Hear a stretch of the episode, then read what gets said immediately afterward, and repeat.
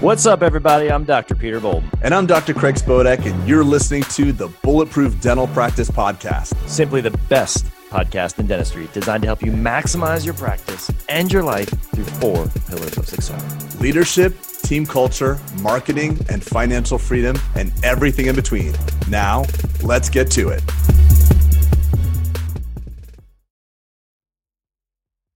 Hey, everybody, welcome back to another episode of the Bulletproof Dental Practice Podcast. Today, Craig and I are sitting live again. He is in town because we are getting ready to film a truly magical, magical unicorns and sunshines and sprinkles tomorrow and the uh, course. But we take the opportunity to be together sometimes uh, to bang out some podcasts.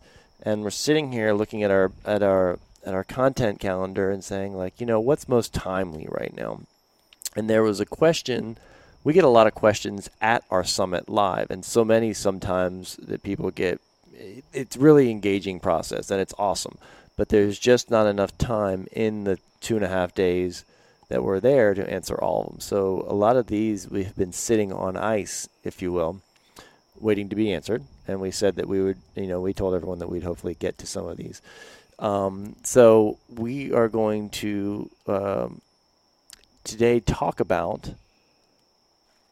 how a team member, this person said, I'm gonna re- I'm just gonna read the question verbatim. And so the question is, how do you handle a staff member asking for a raise because the office down the street pays more hourly?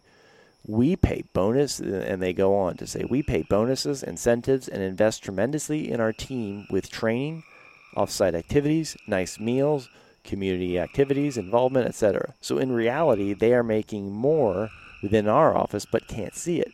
Should we consider doing away with bonus incentives? Craig, this is actually really good. That is a good question because I've I've faced that before too. Yeah, we all have. So we all do.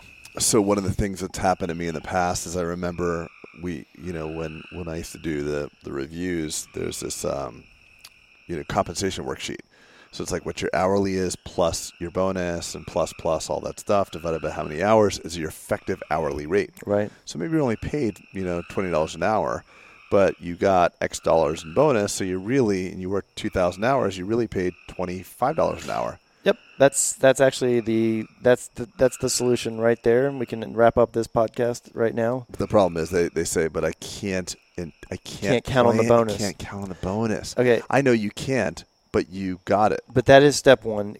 Do an apples. Make sure you are comparing apples to apples, right? Yeah. From someone who doesn't offer this, and doesn't offer insurance, and doesn't offer bonus, and doesn't offer this. Sure, they can wave the banner at, hey, uh, Miss, you know, Miss uh, Appointment Coordinator, right? Miss, Mister, Assistant, hygienist, whatever, right? If if that's what you're leading with, be careful because that may be all that they're leading with. Yeah. Right.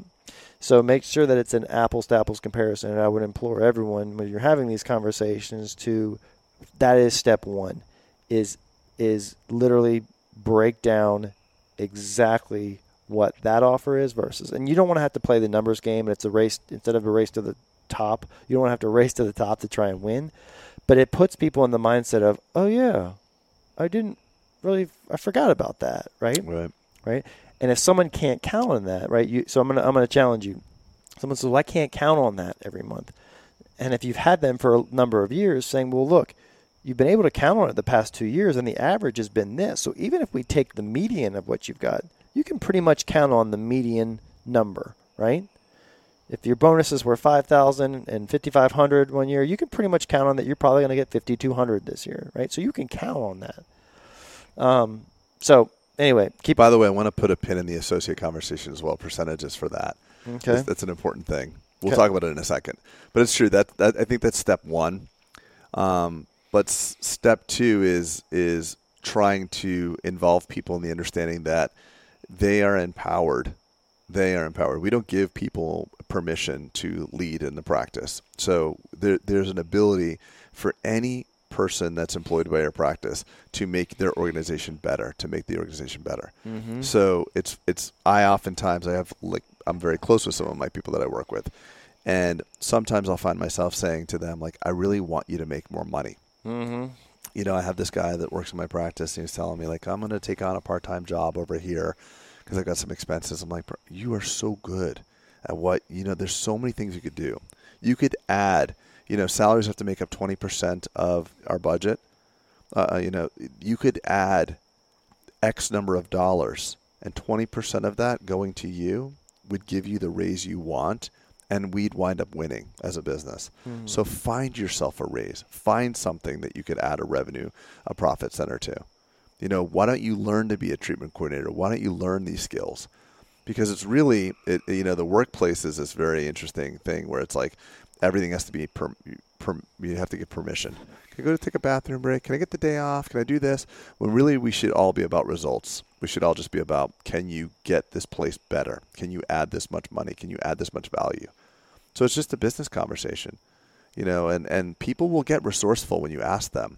Right. If you ask somebody, I've had a conversation once with an, uh, an assistant. I said, well, you know, a lot of our patients don't do Vivera retainers. They just do single set retainers. Like, okay, interesting. What, what's the deal with that? Well, we charge X dollars for retainers and we charge, you know, X times four for Vivera or X times three for Vivera and the cost is only 10% more. Interesting. Well, tell me more. Well, it, you know, we only did 83 sets of Vivera last year. If we can get to 220, that'd be really cool. That would be this much money. I'm like, wow, great. Can you make that happen? Can you spearhead that? Can you educate the team? And you know that there could be a raise there. I mean, because most people just you know the raise that they want is a linear exchange. I sat in the same seat for an extra year. Well, well, Oh. you're you're conflating. Ray, I'm, um, we're talking about competition between offices, right? Right, but this is a precursor. By the time Got you it. get to this point, Right, I've been in this point Right. even recently right. when someone wants to poach someone, and then you wind up stepping up and like you know sometimes having to pay that. Oftentimes you have to chase it or you have to let and it go. And sometimes it is, to be honest, you have to be aware that it's sometimes a tactic for them, right? Because Right. I've used it. I've used, I, in, you know, before I was a dentist, I used this thing. Like, hey, well, the person down the street wants to pay me this, like, you know. So you have to be aware that sometimes it's just, it's just a, you know, Have to call. Yeah, you just you're pu- uh, playing a poker. But you have to be prepared. You actually have to you have to warrant the conversation by having it, but you also have to bring awareness to the fact that it's not probably a level playing field. If it is, then right, then I think that goes into step 2, which is look, don't want you to leave, but the business and you can insert can or can't afford that right now, but I want you I want to create a scenario of of advancement for you, but it can't just be because you were here. right, you sat in the same seat for an Right, extra it year. can't be or, a, a seniority thing. Yeah, or Diane left and or she died, and now you can step into her shoes. Right. But that's an, a, a constant and never-ending conversation you have to have with your team to say you need to make more money. Costs are going up, and just because you do the same job year over year, yeah, there might be a CPI, you know, cost or a, or a, a, a yeah CPI right inflation Mm-hmm. to that, you know, that you can get three or four percent. But if if you have people that are really not making ends meet and they're smart, mm-hmm. that could just be a conversation of like get curious about what could be better here. How could we make this place better? And then they can come up with some really good ideas because they actually know a lot more than maybe you do about what they're specifically doing. All right, all right. We hope everyone is getting massive value from listening to this podcast. If you are, we're going to ask a couple things in return. First, review us on iTunes. If you don't know how to do that, the easiest way is to pick up your phone, open the podcast app, click on the album art, and then scroll all the way through the episodes, and you'll see review at the bottom. Go ahead and bang out the stars that we deserve. Second thing, if you haven't signed up for our text uh, list to get notified of special offers or the next summit or whatever it may be, uh, make sure to text the words bulletproof to 33777. That's 33777, and the word is bulletproof. Third thing is we've got the book, as most of you all know, but we've also got the Audible version that Dr. Spodak spent three days in studio, and it was an arduous task, and he crushed it. He really should be an, an Audible book episode. That's it, everyone. Hope you're having a great day, and we'll see you soon. Yeah. The best indicator of inflation is called the Big Mac Index. What is it? How many people cost, eat it? no, the cost of the Big Mac, Big Mac over over years, right? So right now it's currently at five dollars. In two thousand, it was like two dollars. So you can see Is it at five dollars a Big Mac? five dollars and eighty seven Geez, I went to Chick Fil A today. I had like a whole frickin' meal for five dollars. No, zero chance at Chick Fil A. Well, I don't know. I pay with Apple Pay, but I thought so. which is like free no, money. th- yeah, exactly. It doesn't really go anywhere. It's so nice to do Apple Pay. That little click. Just- I think it was three dollars for a chicken sandwich. All kidding aside. Well, Big Mac's big. So go ahead. So Big Mac. Is is the- if anyone's ever wanting to know, like, gosh, it seems like a lot of inflation going on.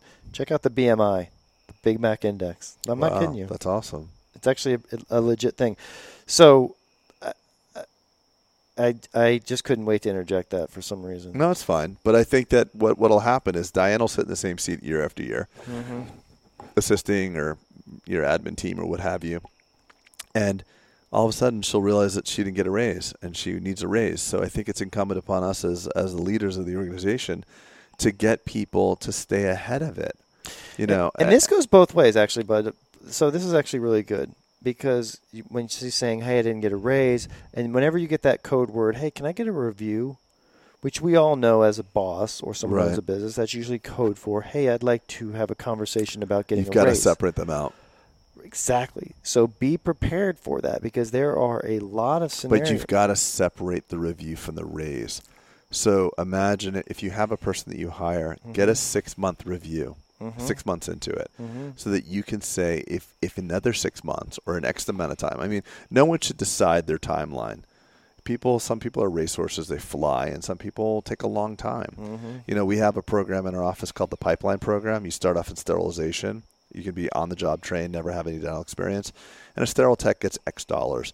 Then a hygiene assistant gets X plus a little bit more, and then a hygiene assistant to a dental assistant can get X plus even more. Mhm. But it's I have some people that have stayed in sterilization, and we need sterile techs. I love my sterile techs, and it's up to you. But if you if you want to do more, there's nothing saying that you can't do it in four months. But some people take four years.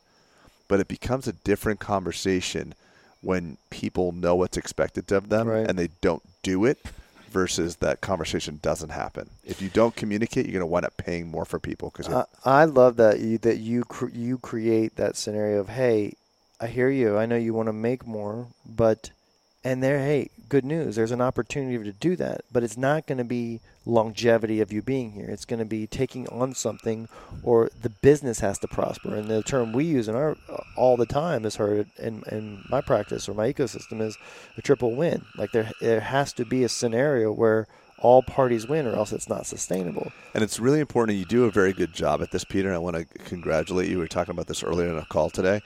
One thing that Peter does, which is great, and it, he, Peter does not conflate him and the business as one.